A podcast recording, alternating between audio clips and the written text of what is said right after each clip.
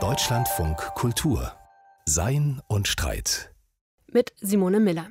In diesen Tagen, wo wir alle dazu verpflichtet sind, Abstand zu halten, selbst jetzt zu Ostern und Pessach, da erleben wir unsere Freiheit vor allem als eins, als empfindlich eingeschränkt.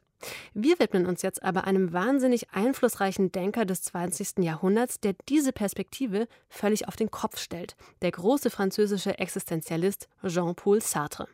Der ist vor genau 40 Jahren gestorben. Viele seiner Sätze, seiner Gedanken aber, die haben an Aktualität, an Wucht nicht eingebüßt. Zum Beispiel dieser hier. Wir sind zur Freiheit verurteilt. Was das in Corona-Zeiten heißen, wozu es uns auch animieren könnte, das finden wir in dieser Stunde Philosophie jetzt raus. Und dazu verbinden wir uns jetzt mit Vincent von Wroblewski, dem Vorsitzenden der Deutschen Sartre-Gesellschaft, und wir erreichen ihn in Paris. Herzlich willkommen, Herr Wroblewski. Ja, danke, Frau Miller freue mich, Sie zu hören. Herr Wroblewski, vor genau 40 Jahren ist Jean-Paul Sartre gestorben. Aber auch ganz unabhängig von diesem feierlichen Anlass ist Sartre in dieser Corona-Krise unglaublich denkwürdig. Lassen Sie uns mal mit einem seiner Theaterstücke beginnen. Einem, das in seiner Anordnung extrem an die häusliche Enge dieser Corona-Krise erinnert. Im Mai 1944, also kurz vor der Befreiung von Paris von der deutschen Besatzung, da wird ein Stück dort uraufgeführt mit dem Titel Die geschlossene Gesellschaft. Darin drei Personen, ein Hotelzimmer und keine Außenwelt. Es ist buchstäblich die Hölle. Im Leben, da hatten sich diese drei Personen nie gekannt, sie sind sich nie begegnet. Nach ihrem Tod aber werden sie diesen Raum für immer miteinander teilen müssen. Ohne Ausweg, ohne Erlösung, ohne Ende sind sie verdammt einander zu ertragen und sie machen sich das Leben dort wirklich zum gegenseitigen Märtyrium. Ist das in Sartres Augen die Dystopie schlechthin, ein Leben ohne Ende, Menschen ohne Gnade? Nein, es ist ein mögliches Modell und das hängt davon ab, wie die Beziehungen zwischen diesen Menschen sind. Das Modell, was er hier erfindet, also ein banaler Raum, es ist ein bürgerlicher Raum, kitschig eingerichtet, es ergibt genaue Anweisungen, Stil äh, Second Empire, Zweites Kaiserreich mit drei Liegen und einer, ein Kitsch-Gegenstand auf dem Kamin und so weiter. Also das, das ist eine Möglichkeit, im Lauf des Stückes werden wir auch mit den drei Personen vertrauter. Wir erkennen, wir lernen ihre Geschichte kennen und sehen, dass es nicht ganz grundlos ist, dass sie dort eingesperrt sind und außerdem, warum die Anwesenheit der jeweils anderen dann für sie die Hölle bedeutet, warum sie nicht zu einer harmonischen Gemeinschaft sein können. Also es sind zwei Frauen und ein Mann, man könnte sich auch gut französisch eine Beziehung zu dritt vorstellen, die funktioniert, aber nichts ist davon da, denn diese drei belügen sich alle selbst und erwarten von dem jeweils anderen etwas, was diese nicht geben wollen. Ja, also ein Thema dieses Stückes ist auf jeden Fall, es müsste nicht die Hölle sein für diese drei Personen dort. Es könnte theoretisch auch anders sein, wenn sie anders handeln würden. Und das bringt uns vielleicht zu einer der bekanntesten Sentenzen von Sartre, die da lautet, der Mensch ist zur Freiheit verurteilt. Da klingt ja noch eine ganz andere wichtige Idee des französischen Existenzialismus mit, nämlich die Zentralstellung der individuellen Freiheit, der Verantwortlichkeit, der eigenen Entscheidungsmacht. Wir haben uns das Leben nicht ausgesucht, sagt Sartre, aber sobald wir ins Leben geworfen und einigermaßen erwachsen geworden sind, sind wir eben verantwortlich für unser Handeln, für die Sinnhaftigkeit unseres Lebens, für unseren eigenen Beitrag zur Welt. Und wenn man das so betrachtet, dann würde Sartre wohl niemals auf die Idee kommen zu sagen, Corona schränkt unsere Freiheit ein, unsere Freiheit im existenziellen Sinne, oder? Nein, äh, nicht im, im tiefen philosophischen Sinne, denn dieser Satz, wir sind zur Freiheit verurteilt, heißt ja, dass wir in jeder Situation, in der wir uns befinden, immer noch einen Spielraum haben zu entscheiden. Das heißt, es macht das Wesen des Menschen aus, frei zu sein, aber das ist eine ontologische Ebene, eine sehr allgemeine. Wie er das dann umsetzt, wie er dann mit der jeweiligen Situation in die er geworfen wird, umgeht, das ist dann eine andere Ebene seiner Freiheit.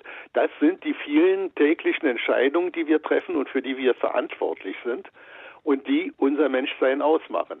Also auf der einen Seite sind wir dazu verdammt, wir können nicht nicht entscheiden. Wir sind also insofern verurteilt und indem wir entscheiden, verantworten wir auch unsere Entscheidung. Aber auf der anderen Seite sind wir auch dazu gezwungen zu entscheiden. Bisschen kompliziert vielleicht, aber diese beiden Seiten sind sehr wichtig, dass der Mensch nicht anders kann, er ist geworfen, diesen Begriff übernimmt er von Heidegger. Also es gibt viele Dinge, die unsere Situation ausmachen, über die wir, auf die wir keinen Einfluss haben. Wir entscheiden nicht, wann wir geboren werden, in welchen, welchem Land, von welchen Eltern und so weiter, in welchem sozialen Milieu. Und wir entscheiden auch nicht, ob es plötzlich eine Corona-Epidemie gibt.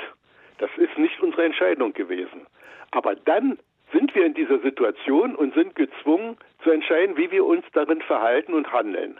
Ja, und Sartre war ja auch sehr provokativ in seinem, man könnte sagen, Freiheitsradikalismus. Im September 1944, also gut zwei Wochen nach der Befreiung von Paris, schreibt er zum Beispiel, niemals waren wir freier als unter der deutschen Besatzung. Und er meinte damit, wer sich dem Widerstand gegen den Faschismus in Frankreich angeschlossen hatte, der musste eben Verantwortung für seine eigenen Aktionen tragen, bis hin in den eigenen Tod, bis in den Tod seiner Mitstreiterin hinein. Und andersrum, wer nicht in den Widerstand Russland gegangen war, hatte sich in Sartres Augen mitverantwortlich gemacht für Kollaboration und Krieg. Und wahrscheinlich würde er dann auch in diesen Corona-Krisentagen sagen, unsere Freiheit, unsere Verantwortlichkeit steht uns in diesen Tagen ein Stück klarer vor Augen als in friedlichen Zeiten, oder? Die Herausforderung ist größer, es erfordert von uns mehr Anstrengung. Und eben gerade Entscheidend sind die Beziehungen, die wir zu unseren Mitmenschen haben, zu den anderen, zu unseren Nächsten, mit denen wir manchmal im Grunde eingesperrt sind. Oder mit den anderen, zum Beispiel respektieren wir den Abstand, wenn wir hinausgehen, um Einkäufe zu machen, übernehmen wir auch eine Verantwortung für die Gesundheit anderer. Diese Dinge sind äh, schärfer da als im normalen, gewöhnlichen Leben ohne Grenzsituation, wie wir sie erleben. Grenzsituation, ich greife hier den Begriff auf, den Jaspers geprägt hat, aber der für Sartre sehr wichtig ist. Und diese Corona-Situation, die wir erleben, ist eine Grenzsituation. Das heißt, die Menschen werden an Grenzen möglicher Entscheidungen getrieben.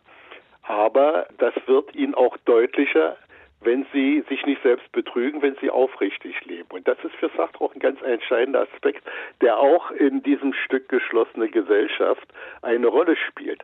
In dem Maße, wie die Akteure, die Protagonisten nicht ehrlich zu sich und zu den anderen sind, sind die Bedingungen dafür gegeben, dass eine Hölle funktioniert, dass die anderen zu ihren Folterern werden. Interessant ist ja auch, dass der Kellner in der geschlossenen Gesellschaft, also eine Nebenfigur in diesem Stück, feststellt, dass die Toten alle dieselben Sorgen haben, also dieselben Sorge und Nöte. Ja. Und es stimmt ja auch, der Tod kennt ja tatsächlich keine Unterschiede.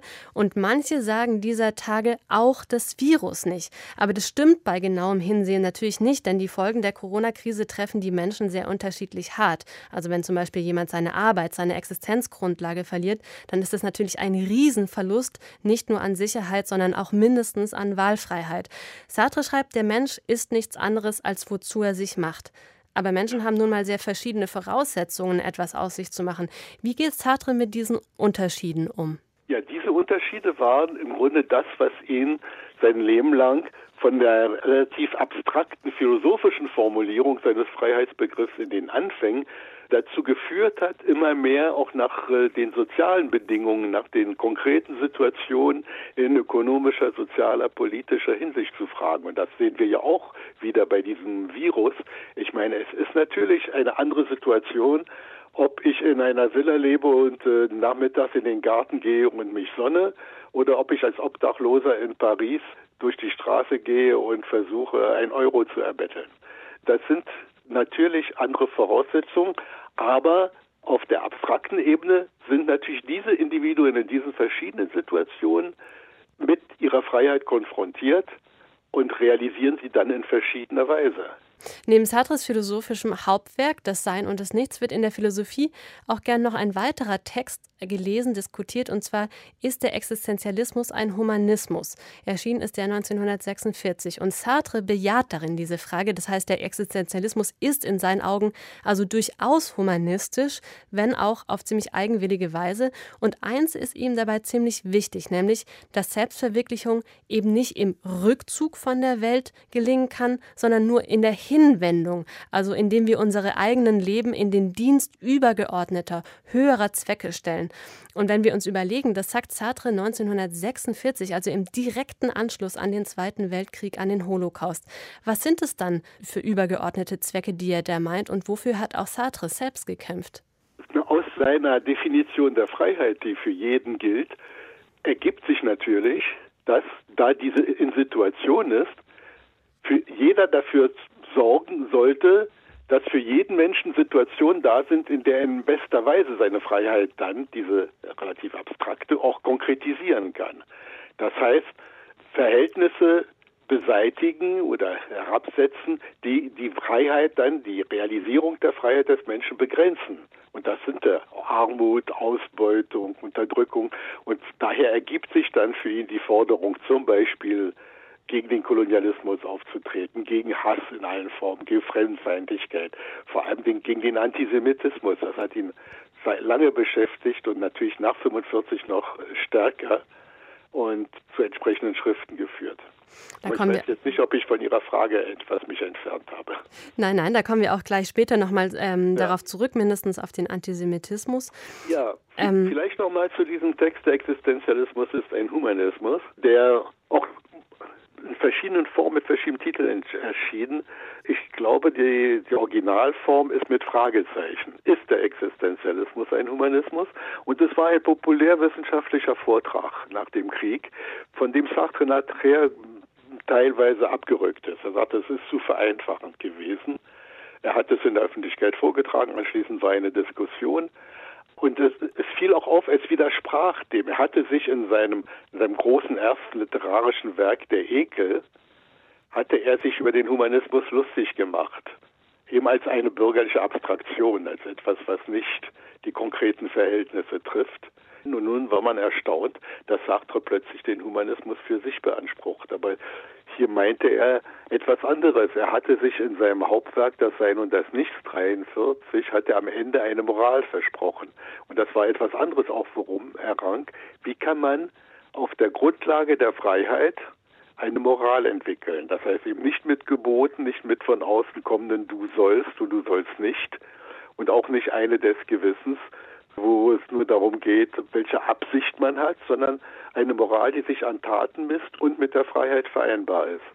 Und das ist dann das, was er in diesem, dieser Phase der Existenzialismus ist, ein Humanismus, als Humanismus versteht, also die Verwirklichung der menschlichen Bedingungen, der Conditio Humana. Er spricht nicht von menschlicher Natur und das ist auch ein wichtiger Unterschied.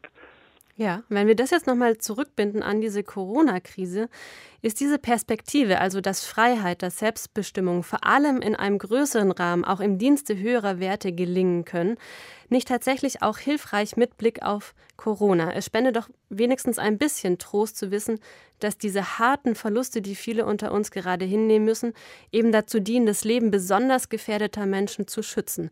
Ja, man könnte seine Auffassung, dass die Freiheit des Einzelnen voraussetzt die Freiheit aller.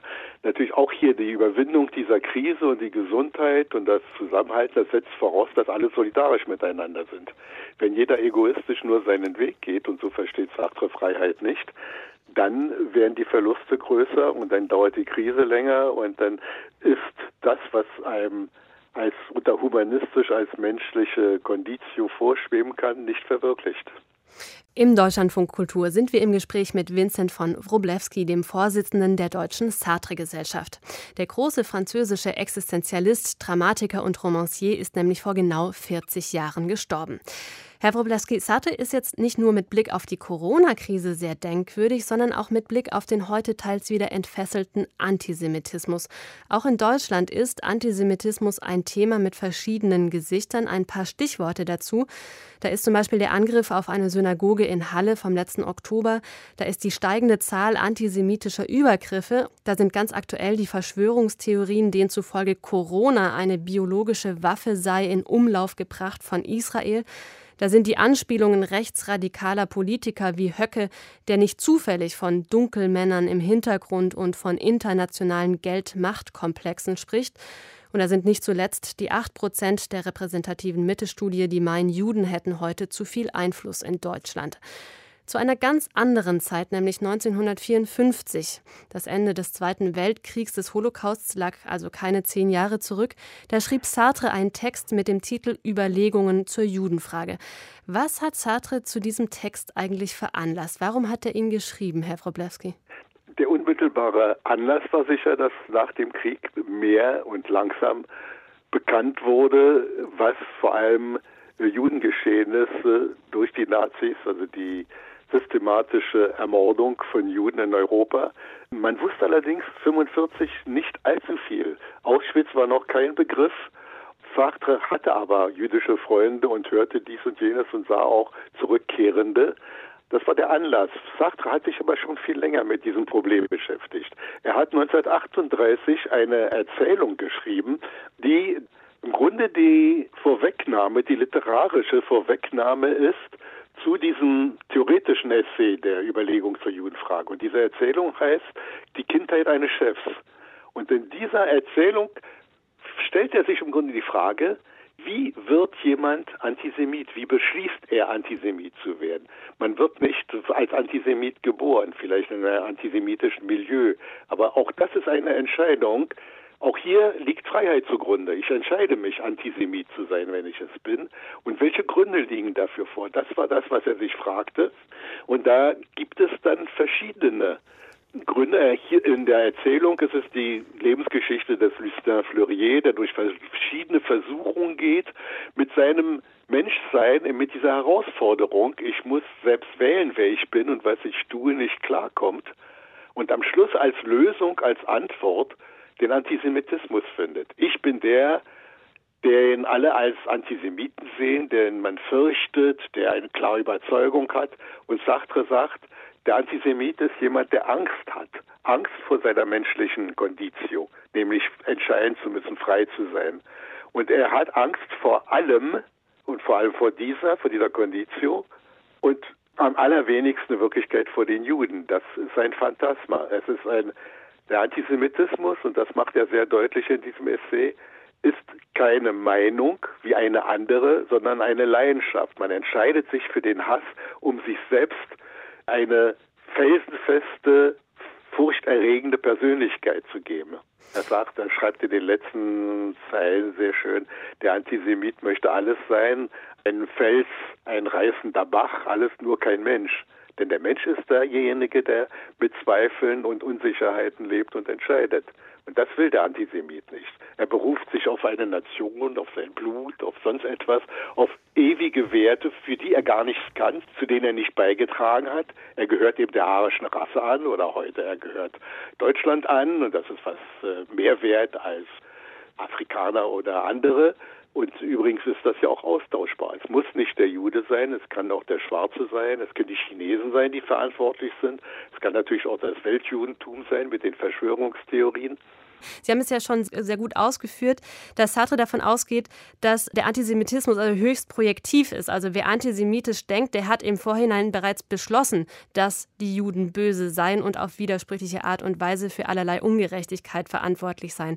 Aber die Frage, wozu brauchen Antisemiten diese Konstruktion überhaupt? Welche soziale Funktion hat der Antisemitismus? Die ist natürlich auch entscheidend. Und da hilft uns vielleicht dieser markante Satz aus Sartres Text.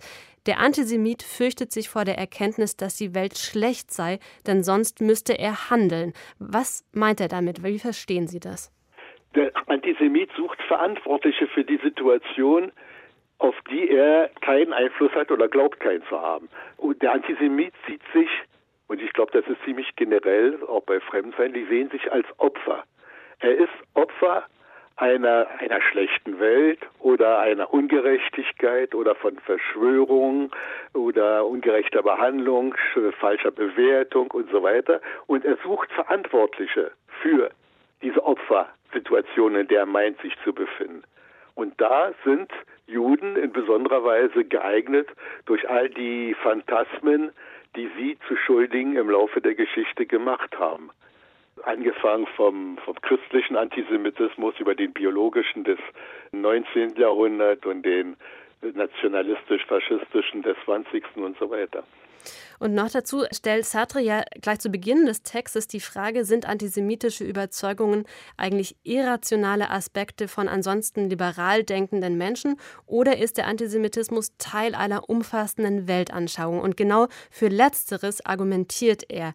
Und ein wichtiges Charakteristikum ist in Sartres Augen dabei, dass der Antisemitismus sich den Lauf der Welt extrem simpel durch einen Kampf des Guten gegen des Bösen erklärt. Und daraus ergibt sich ja auch, dass der Antisemitismus keine positive, sondern eine rein negative Programmatik verfolgt. Also er versteht sich halt als Kampf gegen das Böse, das er identifizieren, beseitigen, ausmerzen will. Ein positives Programm zur Gestaltung der Welt, das liegt ihm dagegen ganz fern. Das ist doch ein Motiv, das uns heute auch sehr bekannt vorkommt, oder? Ja, diese Einteilung der Welt in Gut und Böse, Schwarz und Weiß, hier passt das sogar mit dem Rassismus zusammen. Alles, was anders ist, was irgendwie fremd ist, was nicht ganz vertraut ist, auch feindlich ist. Und insofern ist es eine Weltanschauung, das bezieht alles ein. Diese Antisemiten oder Rassisten, die sind auch meistens frauenfeindlich, die sind homophob und so weiter. Alles, was sie nicht sind und was ihnen fremd ist, ist ihnen feindlich. Und Sie können da nicht ein positives Programm entwickeln, ein Programm des Zusammenlebens, der Toleranz, der Großzügigkeit, der Solidarität. Das funktioniert in dieser Weltanschauung nicht. Einen weiteren interessanten Punkt macht Sartre auch mit Blick auf das Verhältnis der Antisemiten zum Besitz. Sartre schreibt, in Beziehung zu den Juden fühlen sich die Antisemiten auf einmal wie stolze Besitzer, das hatten Sie vorher auch schon angesprochen, denen aber etwas gestohlen werden soll, nämlich das Vaterland. Gleichzeitig aber können die Juden das wahre Vaterland ja gar nicht stehlen, denn genau der Sinn, der Geist, die Seele für dieses wahre Vaterland geht ihnen angeblich ja gerade ab. Eine total paradoxe, aber entscheidende Konstruktion für diesen Antisemitismus, meint Sartre, oder? Ja, es ist die gesamte Konstruktion ist ja paradox. Auf der einen Seite fürchtet man die Überlegenheit der Juden, sie sind die Reichen, sie sind die Intelligenteren. Auf der anderen Seite sind sie die Bedrohung, sind sie diejenigen, die minderwertig sind, äh, die man kompensiert, also die, diese Phantasmen, die man projiziert, auch dadurch, dass man sich selbst aufwertet und Dinge sucht, die dann nicht beweisbar sind, insofern irrational. Wer hat denn schon mal arisches Blut gesehen? Ich meine, es gab bei den Nazis Bemühungen nachzuweisen, auch biologisch, dass diese angebliche arische Rasse überlegen ist, aber das führt ja, das ist sofort entlarvt es sich als unwissenschaftlich, das ist klar. Und so sind die Werte, auf die sie sich beziehen, als Gegenwerte etwas, was rational nicht ist. Und das ist natürlich auch ein Vorteil einer solchen Weltanschauung. Sie ist nicht beweisbar und sie braucht keinen Beweis. Der Antisemit muss nicht beweisen, dass er überlegen ist. Er ist eben überlegen, weil er kein Jude ist. Und das entzieht sich eines jeden Beweises. Sehr interessant ist auch, was Sartre über die Demokraten sagt. Wir würden heute wahrscheinlich nicht von Demokraten, sondern eher von Liberalen sprechen. Und Sartre kommt zu dem Schluss, dass diese Liberalen ebenfalls Gefahr laufen, die Juden im Stich zu lassen und schreibt diesen wirklich sehr starken Satz. Der Antisemit wirft dem Juden vor, Jude zu sein. Der Demokrat wirft ihm mit Vorliebe vor, sich als Jude zu betrachten. Wie kommt er zu diesem Satz? Ja, bei dem Demokraten, den er kritisiert, kritisiert er im Grunde den in Frankreich recht verbreiteten, lange Zeit verbreitet und auch heute noch abstrakten Universalismus, der als Mittel gegen den Rassismus meint, vorbringen zu können, alle Menschen sind gleich, es gibt keine Unterschiede. Und er verwechselt hier die gleichen Rechte und die, zum Beispiel die, die gleiche Bedingung, frei zu sein, mit der Aussage, sie sind nicht unterscheidbar. Also er verneint den Partikularismus. Und das ist das, was hier der Demokrat macht. Er wirft den Juden vor, dass sie für sich, und das sind die Aufrichtigen, für Sartre unterscheidet auch zwischen aufrichtigen und unaufrichtigen Juden, die Aufrichtigen, die stehen dazu, dass sie Juden sind. Sie stehen dazu, dass es Antisemiten gibt, die sie als Juden auch sehen und verleugnen das nicht. Und der Demokrat meint, die Lösung sei, wir sind alle gleich, wir machen keine Unterschiede, es gibt keine Schwarzen und Weißen und keine Juden und Nichtjuden und keine Muslime und so weiter. Wir sind alle Menschen. Und dieser abstrakte Mensch ist eben keine wirkliche Verteidigung der jeweiligen Partikulären, die ja in einer Welt sein wollen, wo sie auch anerkannt werden. Anerkannt in ihrer Verschiedenheit. Also das ist ein, ein Mangel an Dialektik im Grunde, den er den Demokraten vorwirft. Dieser Universalismus weiß nicht, Partikularismus und Universalismus zusammenzubringen. Er leugnet die Besonderheiten, um etwas Allgemeines zu haben und er glaubt, wenn man dieses Allgemeine hat, dann ist alles geregelt. Und das ist natürlich nicht zutreffend. Man tut einem Schwarzen keinen Gefallen damit, dass man zu ihm sagt, du bist kein Schwarzer. Im Gegenteil. Und wir hatten ja die Bewegung Black is Beautiful und so weiter. Es ist wichtig und auch das passt zu Sartres Philosophie der Aufrichtigkeit, der Zurückdrängen der, der Selbstlüge, der Mauvaise foi, zu dem zu stehen, was man ist und als das man gesehen wird zunächst. Und von da aus, denn das ist die Situation, in der man ist, von da aus handeln und nicht diese Situation leugnen. Sie, Herr Wroblewski, Sie haben sich nun so viele Jahre so intensiv mit Sartre und seinem Werk auseinandergesetzt. Gibt es am Schluss dieses Gespräches noch etwas, was Sie uns unbedingt in Erinnerung rufen wollen zu seinem 40. Todestag? In seinem Gesamtwerk findet man so viel, was aktuell ist. Und zwar nicht beschränkt auf einige philosophische Gedanken, sondern Einbeziehungen, indem man einbezieht seine literarischen Arbeiten, seine Theaterstücke, die großartig sind, zum Beispiel diese Eingeschlossenen von Altona, die auch eine Situation des Eingeschlossenseins beschreiben, aber eine Beziehung herstellen zur unmittelbaren Geschichte. Hier geht es um einen Kriegsverbrecher, der 45 spielt in Deutschland, der sich einschließt und in den Wahn flieht, weil er nicht diese Vergangenheit, die er hinter sich hat, auf sich nimmt. Und es gibt so viele interessante Punkte, an die man anknüpfen kann, auch in solcher Situation des Eingeschlossenseins, die wir jetzt erleben, dass es mir schwerfällt, da irgendetwas herauszugreifen. Herzlichen Dank, Vincent von Wrobleski, für dieses spannende Gespräch zum 40. Todestag von Jean-Paul Sartre. Ob es Zufall ist, dass ausgerechnet zum 40. Todestag von Jean-Paul Sartre eine dicke Simone de Beauvoir-Biografie erscheint. Die Liebesgeschichte zwischen Sartre und Beauvoir, die gehört jedenfalls zu den berühmtesten der ganzen Philosophiegeschichte. Und bei der gerade erscheinenden Biografie handelt es sich um die Übersetzung von Kate Kirkpatricks britischem Original Becoming Beauvoir. Und da geht es natürlich vor allem um Simone de Beauvoir als eine der wichtigsten Intellektuellen des 20. Jahrhunderts. Für uns gelesen hat es meine Kollegin Catherine Newmark. Hallo Catherine, schön, Hallo. dass du da bist. Sag uns doch erstmal, es gibt ja schon zahlreiche Simone de Beauvoir-Biografien. Was bringt denn diese jetzt Neues?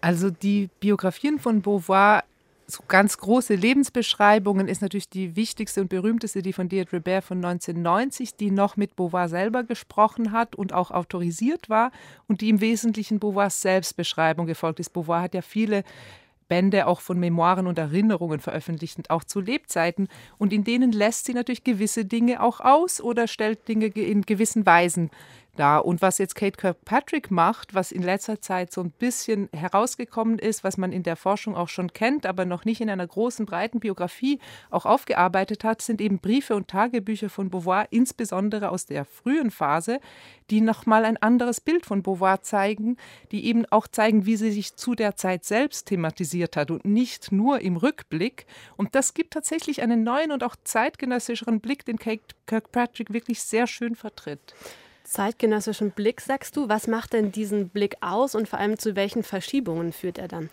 Also es sind ja zwei sehr große Fragen, die immer wieder diskutiert werden in dieser Frage. Wer war Beauvoir? Was war ihre intellektuelle Bedeutung und was war die Bedeutung ihres privaten Lebens? Es gibt eben einerseits die Frage, ob sie und Sartre den Existenzialismus im Wesentlichen zusammen entwickelt hätten oder ob sie nur seine Schülerin war, die ihn popularisiert hat, was eben viele sexistische Deutungen der frühen Phase auch gesagt haben.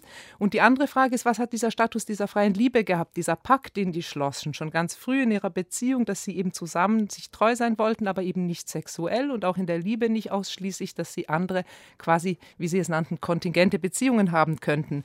Und das wurde natürlich in der frühen Phase auch als amoralisch und irgendwie nicht bürgerlich ähm, verschrien, aber es gibt eben auch in der feministischen Lesart oft dann diese Auffassung, Beauvoir sei in gewisser Weise Sartres Opfer gewesen. Das hätte sie gar nicht gewollt. Sie wäre glücklicher gewesen, wenn er sie halt geheiratet hätte und so weiter. Und zum Beispiel, wenn man dann aber diese frühen Tagebücher und Briefe dann wirklich mit einbezieht, dann sieht man, dass natürlich dieser Pakt durchaus auch einen Vorlauf hatte in Beauvoirs Denken selber, dass sie ganz viel über Freiheit nachdenkt, schon bevor sie Sartre kennenlernt und auch über die Möglichkeit, mehr Leute als einen zu lieben zur gleichen Zeit. Und zu dem Moment, wo sie diesen Pakt schließen, ist es nicht so, dass einfach Sartre weitere Beziehungen will, sondern sie ist verliebt in ihren Cousin Jacques, den sie eigentlich heiraten wollte, und sie hat eine sehr intensive leidenschaftliche Beziehung zu einem gemeinsamen Freund, zu Jean Maheu. Und gleichzeitig ist die Begegnung mit Sartre für beide, für Sartre und Beauvoir, ein so ein intellektuelles, explosives Ereignis, dass sie nicht mehr untereinander können. Und das heißt, man hat ein Tableau von Leuten, die merken, wir wollen miteinander leben, weil wir uns so viel zu sagen haben, aber es ist nicht ausschließlich. Und das heißt, man sieht noch mal ganz anders, wie diese Geschichte entsteht, wenn man wirklich die Tagebücher von Beauvoir aus der Zeit liest. Ja, total interessant. Macht dieser zeitgenössische Blick auch einen Unterschied für die Bewertung der philosophischen Werke von Beauvoir?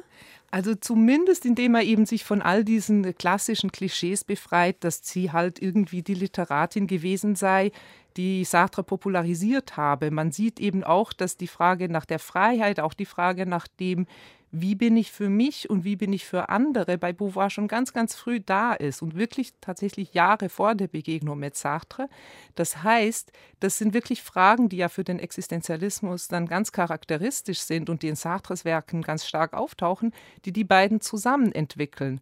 Und das ist wiederum ja etwas, was in den zeitgenössischen Lektüren von Beauvoir auch immer wieder betont wird. Sie hat eben in den 40er Jahren diese ethischen Aufsätze geschrieben, wo sie auch Sartres Freiheitsbegriff modifiziert und kritisiert und neu anordnet, weil bei Sartre erstmal die Idee ist, dass die Freiheit für alle gleich sei. Also selbst der Gefangene ist frei, weil die Freiheit ist quasi nur eine innere und intellektuelle Sache.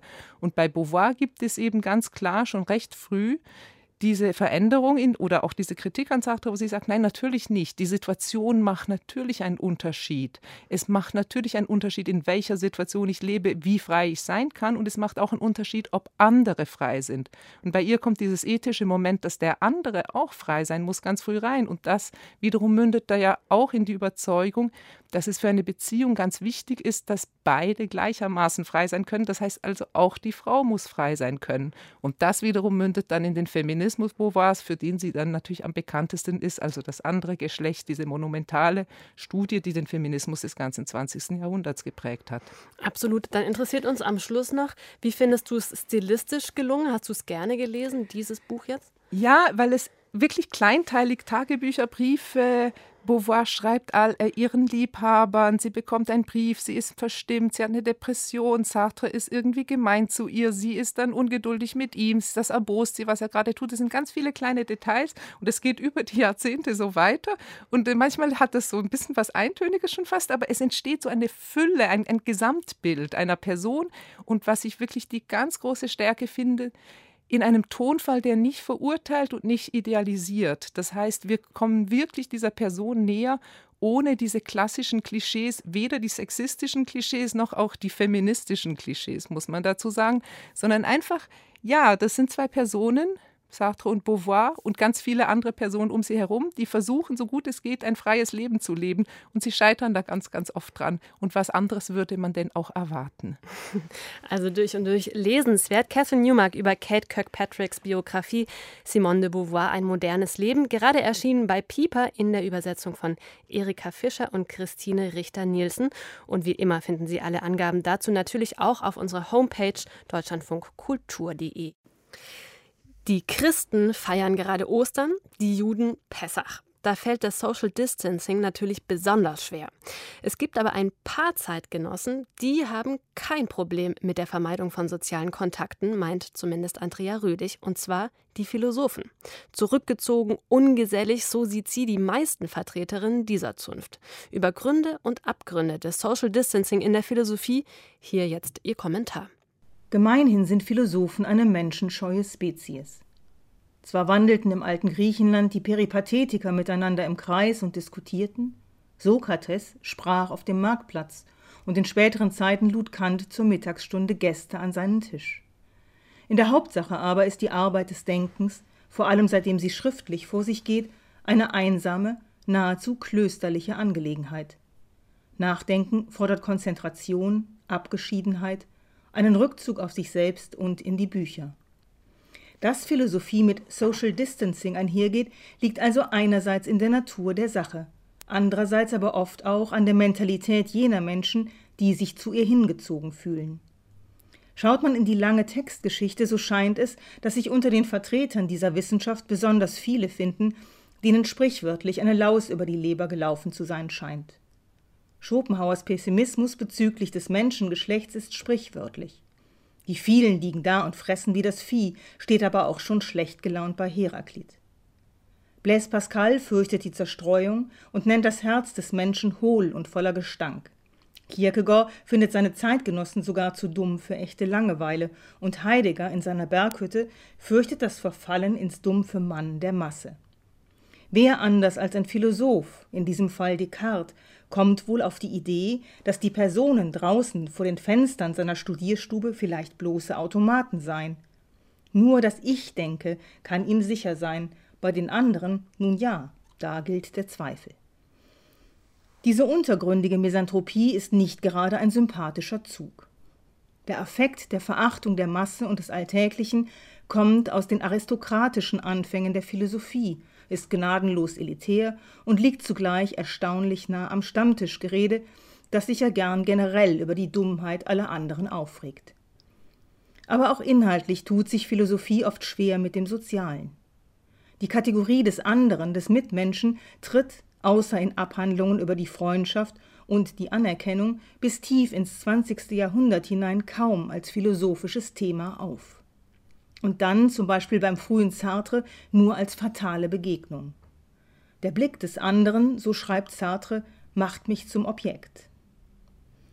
Die philosophische Asozialität ist nicht nur eine Schrulle, ein Ergebnis historischer Überlieferung oder der persönlichen Erfahrung gekränkter Eitelkeit, Sie ist ein komplexes Phänomen. Auf tiefe und oft schmerzliche Weise scheint die Tätigkeit des Denkens mit Einsamkeit verknüpft, die auszuhalten etlichen Philosophien ja auch als Tugend gilt. Philosophie wurzelt in einem Bruch mit der alltäglichen Welt und in einem Zurückgeworfensein auf sich.